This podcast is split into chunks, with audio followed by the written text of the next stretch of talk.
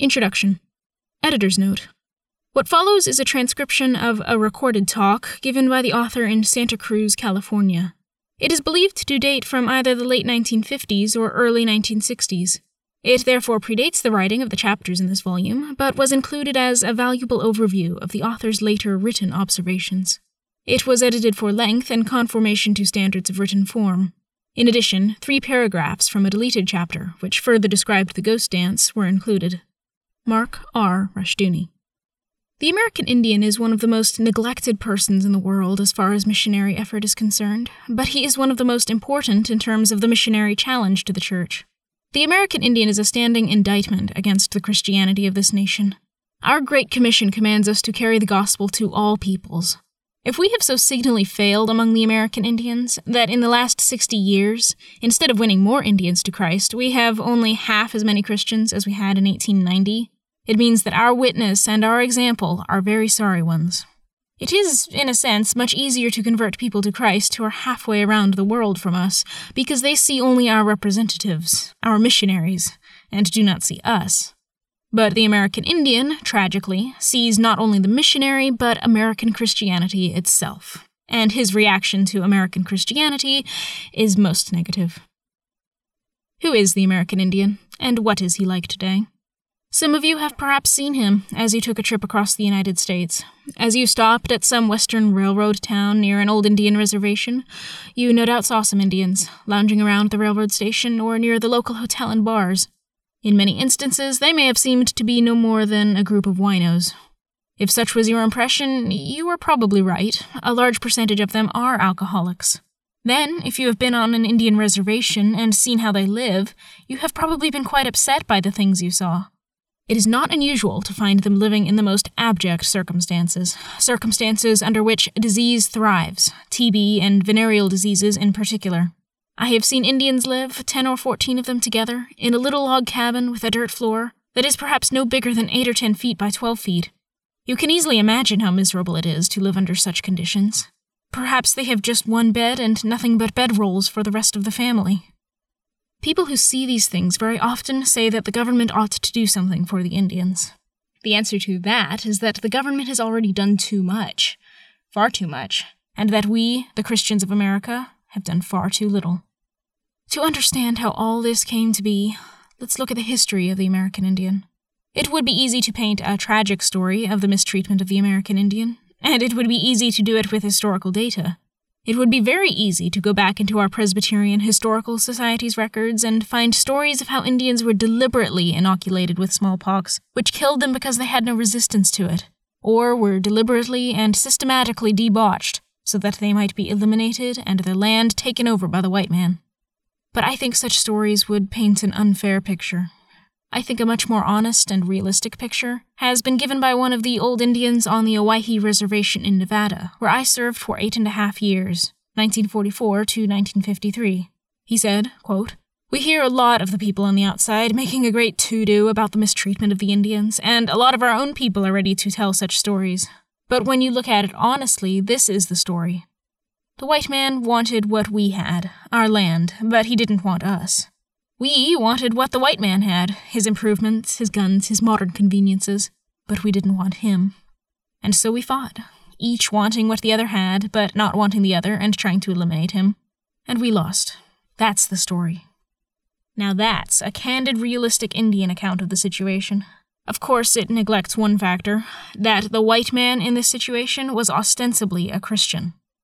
The conflict was a long, hard, and bitter one. The Indian fought from the beginning. And because he fought so strenuously for his freedom, there were many who said that the only thing that could be done with the Indian was to exterminate him, wipe him out. They could not subject him to slavery. Very early on, the Spaniards had tried. But it was impossible to enslave the North American Indian. He absolutely refused. If Indians were taken captive and enslaved, they either died or they fought and escaped. To this very day, the Indians have a strong prejudice against Negroes. They say, quote, the Negro became a slave. You can't say much for people who become slaves. You either die or you fight for freedom. We fought for freedom and we were beaten, but we were never made slaves. Unquote. Of course, that was the reason for the long, bitter struggle. The Indian refused to give up, Outnumbered tremendously, he fought against the white man who had superior equipment, and time and again defeated him. By and large, the only way the Indians could be beaten was by superior equipment and overwhelming numbers. The greatest military strategist the North American continent has ever produced was Chief Joseph of the Nez Perce Indians. Chief Joseph's maneuvers in the Indian Wars are a classic of military brilliance. He took a handful of warriors, a tremendous number of women, both young and old, children, and all the paraphernalia of an Indian camp, and defeated the U.S. Army again and again. It was not until he was near the Canadian border and believed he and his people were safe, perhaps even across the border, that the U.S. Army under General Oliver O. Howard overtook him while he was completely unprepared for an attack and decimated his band. Indians are still close to these events. I have talked to old Indians, some of them now Presbyterian elders, who were young boys, aged 9 to 11 at the time of Chief Joseph's War, who saw the American cavalry tear into the Indian camp and wipe out a sizable portion of the people. The Battle of Wounded Knee, which ended the Sioux uprising under the medicine man Sitting Bull, took place only in 1890.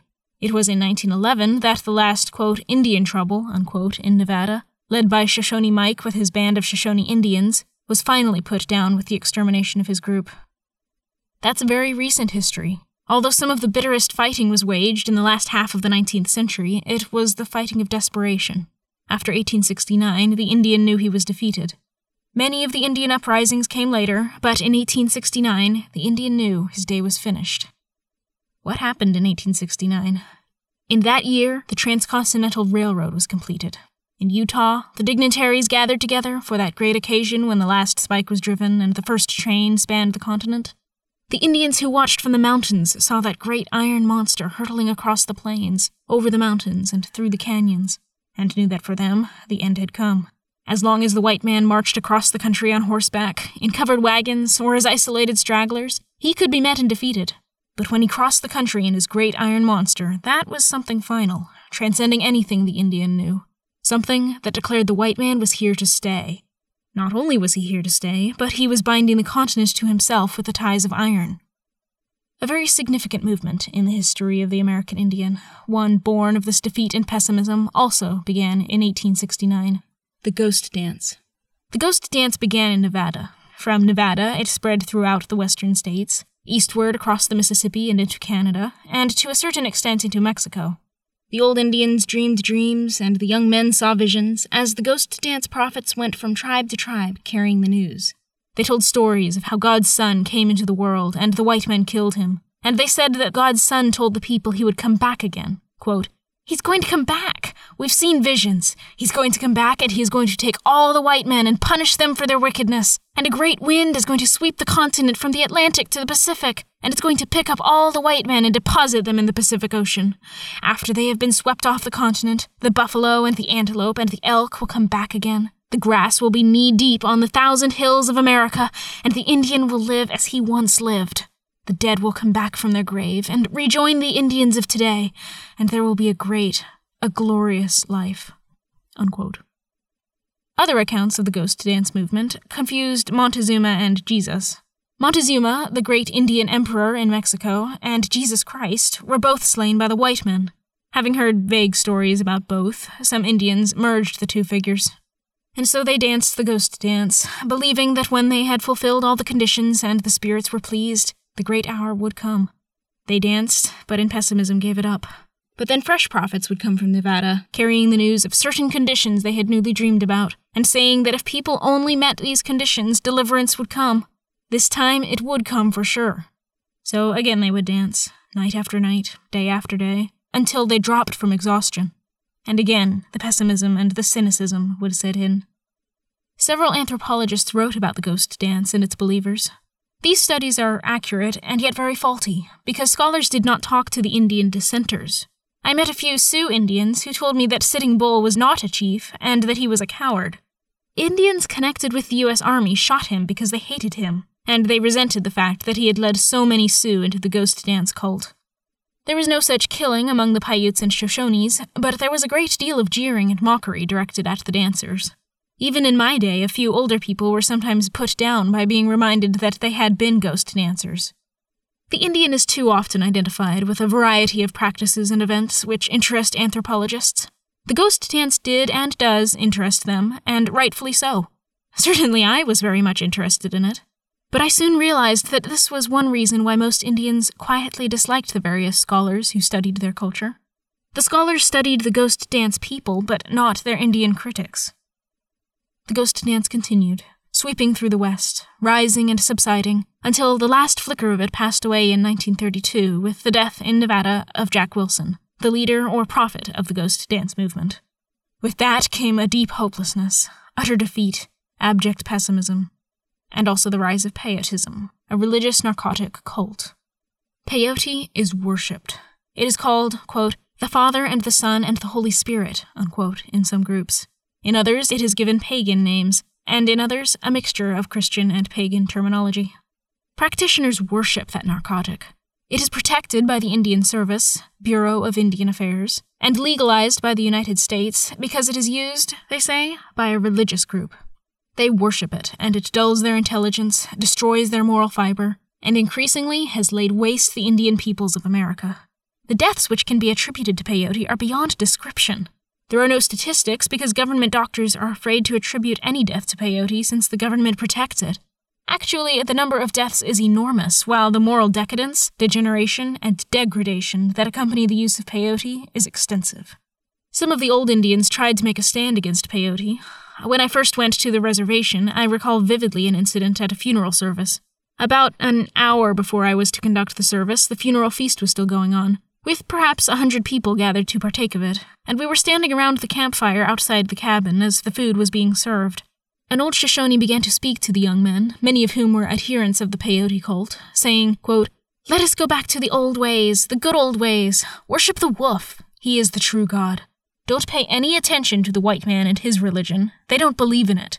Look at the government people. Look at the white men you see when you go to town, and see how many of them believe in Christianity. Leave the new ways and go back to the old ways. Worship the wolf. Unquote. It was futile. The old Indian ways were dead. They had little appeal. And the kind of religion that you and I try to give them also had very little appeal. As far as they were concerned, both were dead the wolf and the religion of Jesus Christ. What had happened to the Indians? Let's look back, first of all, to the old Indian character. Today, the Indian is a defeated man, a man lacking in character, an alcoholic, sexually very unstable, and highly immoral. But the Indian of a hundred years ago, the Indian of two hundred or three hundred years ago, was a very different person. The Plains Indian, for example, who inhabited most of the West except for the Southwest and some of the coast, could be characterized by a term so common in this country in the 1920s and early 1930s quote, rugged individualist, unquote. That was the life of the Plains Indian. His entire training was geared for the single purpose of preparing him to meet life and survive. To be a man was to be someone capable of withstanding all kinds of suffering, surviving under the most adverse circumstances, standing up to almost any condition, and meeting it alone or as part of a group. The children were trained, usually by their grandparents, by stories told around the campfire, the grandparents would tell their grandchildren, quote, Listen to me, because you are going to live by these stories, unquote. They would tell them stories of hunting and fishing and battle and survival. So small children would often survive under the most extraordinary circumstances. Circumstances, for instance, like this an Indian camp was attacked. The parents immediately engaged in battle, the women taking cover with some of the family's useful possessions, or else being seized or taken. What would happen to the children? The children knew instinctively what to do. Perhaps there was a badger hole nearby. They'd crawl into that hole, pull leaves and rubble over the top of it, and stay there until darkness fell. Not until it was dark, when they could hear no noise or activity in the area, did they come out. I remember one such story of a boy of less than school age, in terms of our culture, who crawled into a place of refuge and stayed there all day after his band was attacked. When he came out at night, his band had been wiped out and his father was barely alive. Quote, Son, unquote, the father said, quote, We'll try to go a little ways. Unquote. They did try, but then had to rest because the man was obviously failing. As they lay down to rest, the father said, quote, Son, after a while, when you wake up, feel me. If I'm cold, don't cry, don't stay by me, don't bother with me. Keep moving. When you hear sounds of an Indian camp, don't go into it. Go to the side from which the wind is blowing, lest the dogs smell you and come after you. And there, wait until it's dark. Then creep close and listen, and if you hear our language being spoken, then go into the camp. But if not, keep moving. Unquote. That boy, in early winter when the nights were down to zero and sometimes lower, kept moving for more than two weeks until he found a band of his own people and joined it. How many of our children could survive under those circumstances? They would have been dead within a day. But that Indian child survived. Thus were the Indian children reared and trained. To be a man among the Sioux, you had to dance the sun dance. To dance the sun dance meant you had to subject yourself to a tremendous ritual torture. You could not marry or be a warrior unless you danced the sun dance. There was a pole, like a maypole, with leather thongs hanging from it. The candidates for manhood came near, and the warriors pried up the muscles on the youths' backs, slipped the thongs under them, and cinched the thongs up tight so that the young men would be on their toes for three days and three nights. They were to dance around the pole without wincing once, singing happy songs about the privilege of manhood. If one collapsed, which meant he'd ripped open the muscles on his back, he would have to wait until the next year before he could apply again for manhood. It was a fearful ordeal, but every Sioux Indian in the old days danced the sun dance before he was a man. There are similar stories among the Shoshones. One of the things that I was interested in when I first went to the reservation was to hear stories of scalping from a member of my own session. I don't think there are many Presbyterian ministers in the United States who had a member of his session tell him about scalping and demonstrate the art, without the realistic items, but enough to give a good description of the technique of scalping. Quote, we Shoshones, unquote, he said, quote, we're very humane in our scalping. We didn't always kill the person. We scalped him because if we weren't too angry with him, we turned him loose, unquote. He told me of a blacksmith up in the Bruneau River country who was one of the last white men to be scalped and was always grateful and friendly to the Indians afterwards. He had expected to be killed, but since he lost nothing more than his scalp, he was quite congenial afterward, and the Indians frequently visited him in later years. The technique, as he described it, is significant. Among young Shoshones, if two men were competing for the chieftainship and they wanted to bet one against the other on who was the better runner, better hunter, or better shot with the bow and arrow, they would bet their scalps. The loser of the contest would have to let the winner scalp him. In so doing, he could demonstrate his own manhood and actually win a victory in the whole situation if he could keep the girls in stitches while being scalped. He would sit on a rock, and the other man would take a tight thong and tie it around his head, run a short knife around it, put his kneecap down on it, and yank and lift the whole thing. Of course, no hair or skin would ever grow there again. If, while this was being done, instead of wincing or crying, the young man could keep the watching girls amused, then he emerged the winner by demonstrating his ability to be a man. This capacity to take punishment and endure suffering is trained into the young Indian from early childhood. As a result, Indians to this day are much quieter people than whites, for their children are much quieter under any and every circumstance than white children. It's very rare for an Indian woman to express any pain or to cry out in childbirth, no matter how difficult the labor. Indeed, it's very rare to hear from any Indian in a serious accident any acknowledgement of pain. A classic instance of that involved a couple of young men whom we used to have occasionally in our church. One of them, Roy, was an especially good friend of mine. Roy and the other young man, Hooper, used to fight whenever they met, and Roy usually took a beating. Every Saturday night, when they got drunk, something would draw the two of them together for a terrific fight, and when I say, quote, fight, unquote, it was a rough affair. In one of the last fights they had, Roy was so badly beaten that his jaw had to be wired, and it took several months to heal. So when he was up and around again, he pretended he was drunk one Saturday night and went to the mining camp. When Hooper jumped him, Roy was ready for it and worked him over quite thoroughly with a knife. Dr. Hyde, who was our doctor at the time and was staying at a mining camp, told me how Hooper walked two miles from the scene of the knifing with a couple of friends and said on arrival, quote, Hey doc, can you sew me up? Unquote. He was carrying his intestines in his hands. A single perforation in the intestines is almost invariably fatal, Dr. Hyde told me, in this case, there were two. More than that, Hooper required more than 950 stitches before being driven 16 miles to the Reservation Indian Hospital, where his patching up could be concluded. During the entire time, Dr. Hyde told me, there was not a wince or a whimper from the man. In a month, Hooper was up and about, and drunk again. You can see that the old Indian character was a rugged one. They were trained to meet life and survive. They were hard, disciplined warriors. Their character was, of course, savage, but it had integrity. They were honest men, trustworthy, and self reliant. But they were in the way. When the Indian was defeated, the white man didn't want any part of him. People didn't want Indians roaming across the new ranches, farms, towns, and cities, hunting in their old ways. So the federal government set up the reservation system, wherein the Indians were given a piece of land upon which they were ordered to stay. The Indian was not used to farming. In fact, for him, farming was women's work, even chiefs who were partial to farming and tried to lead their people into the new way of life, when they were about to be caught with a shovel or a farm implement in hand, they hid it immediately. They were ashamed. It was like a man being caught wearing an apron. Farming was women's work.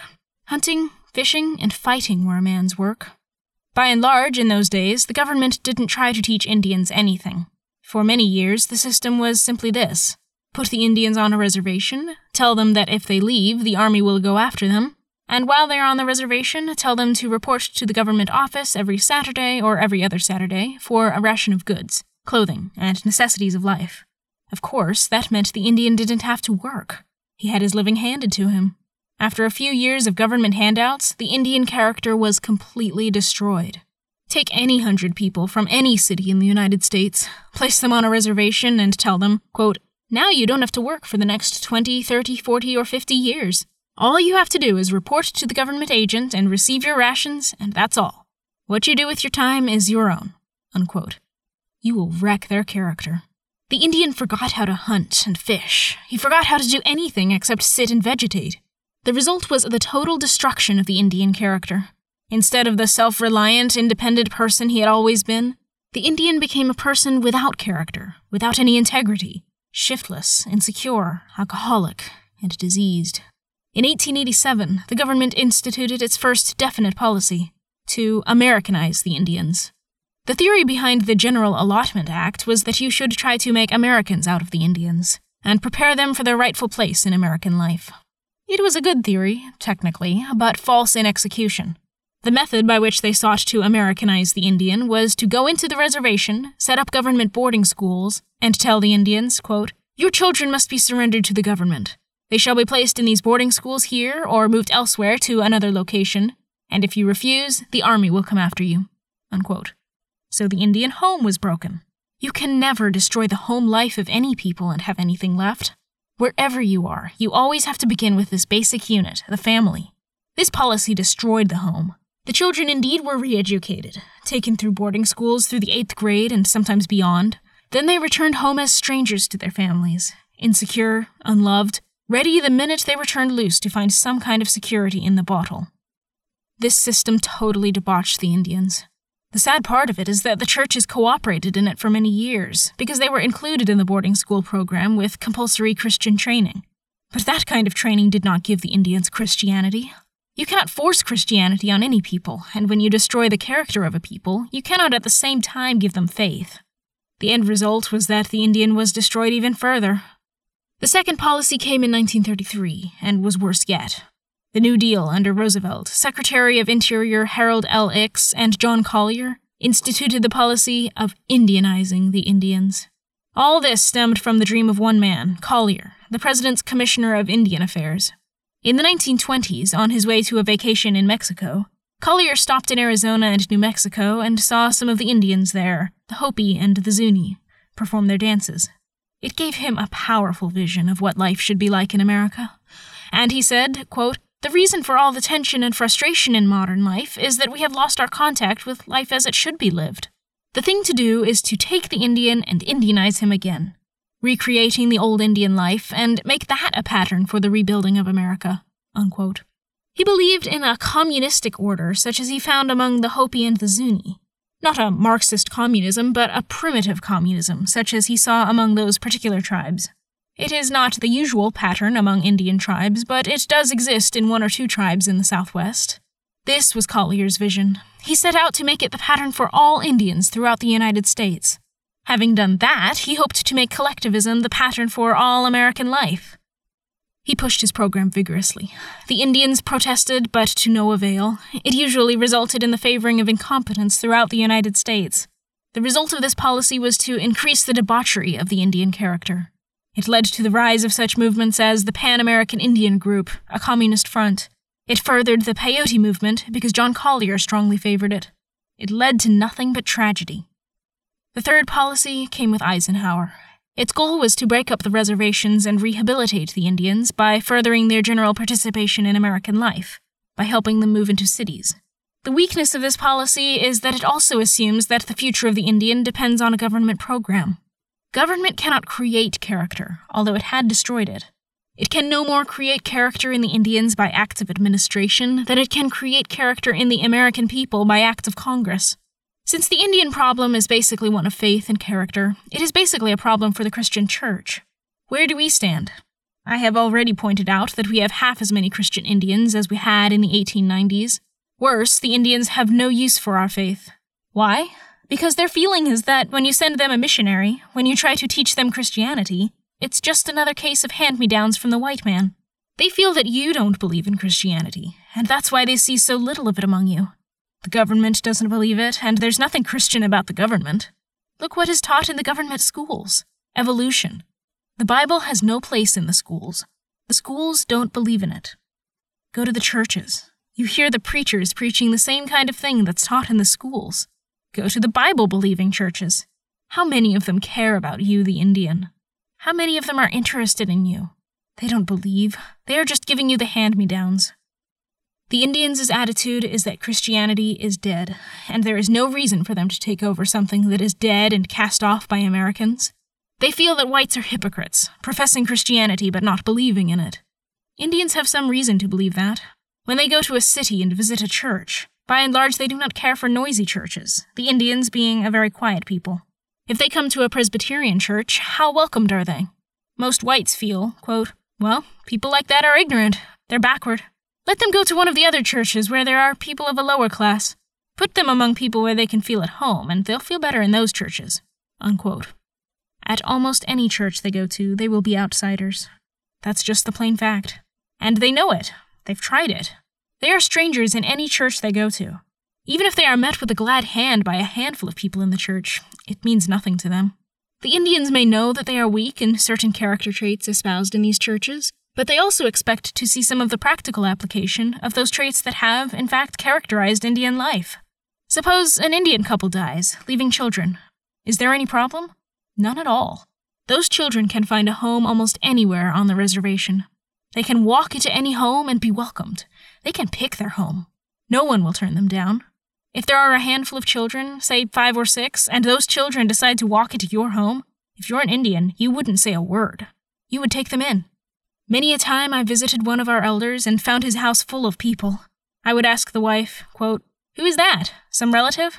Unquote. She would reply, quote, No, I've never seen him before. He just came here from the other side of the state and had no place to stay, and so he came here. Unquote.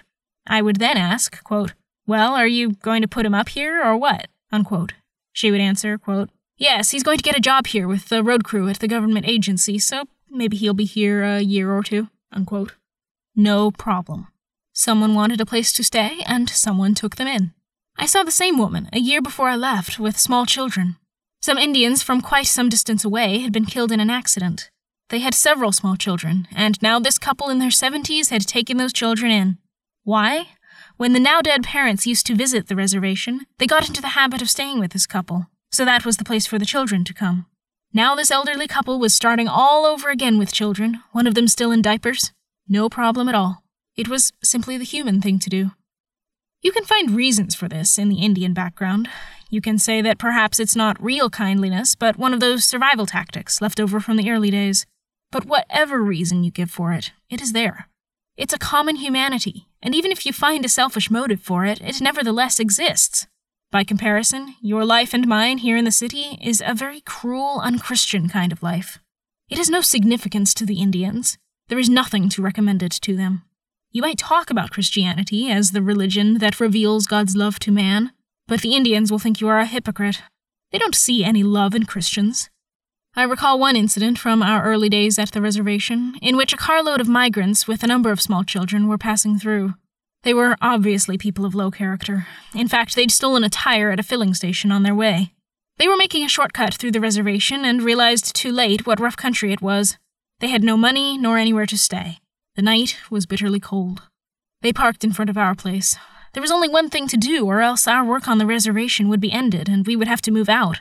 We took them in, and they filled the living room and every other room in the house, laid down their bedding, and stretched out.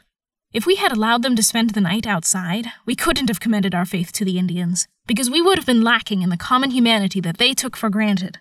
They don't see much common humanity in us, and therefore think that we don't believe our own religion. And when they see the whole picture, that Christianity isn't taught in the schools and, in fact, is disbelieved, that the fundamentals of the faith are denied from many pulpits, and that those who profess to believe are lacking in common humanity. They conclude, quote, It's a hand me down. It's a dead thing. Why bother with it? Unquote. The Church's failure with the Indians is a standing indictment of our Christian faith. One more story before I conclude, although I could go on at great length.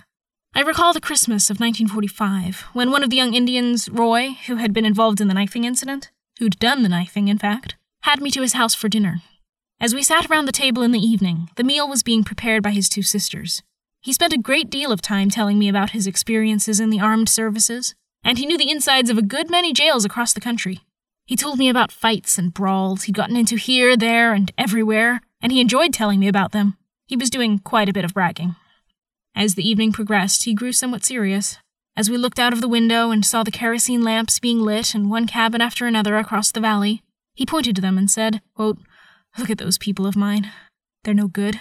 They're like me, just no account. All they're fit for is a reservation where someone puts a fence around them and takes care of them. That's it. They're not fit for anything else. But, he went on, I've been across this country two or three times now in the last few years, and I've learned something. The white man isn't much better. He has reservation fever now. He wants someone to put a fence around the whole North American continent and take care of him. He wants the government to give him a handout and to look after him just like Uncle Sam looks after us. And he's going to get it. If some outfit doesn't come in and do it for him, some foreign country, and turn the whole of the United States into a reservation, he'll do it himself. You wait and see, because he's got reservation fever. Unquote. He was right. Absolutely right. The basic problem today in the American Indian missions is our problem too. Are we going to live our faith? What we do to the American Indian today and tomorrow depends on what we ourselves do.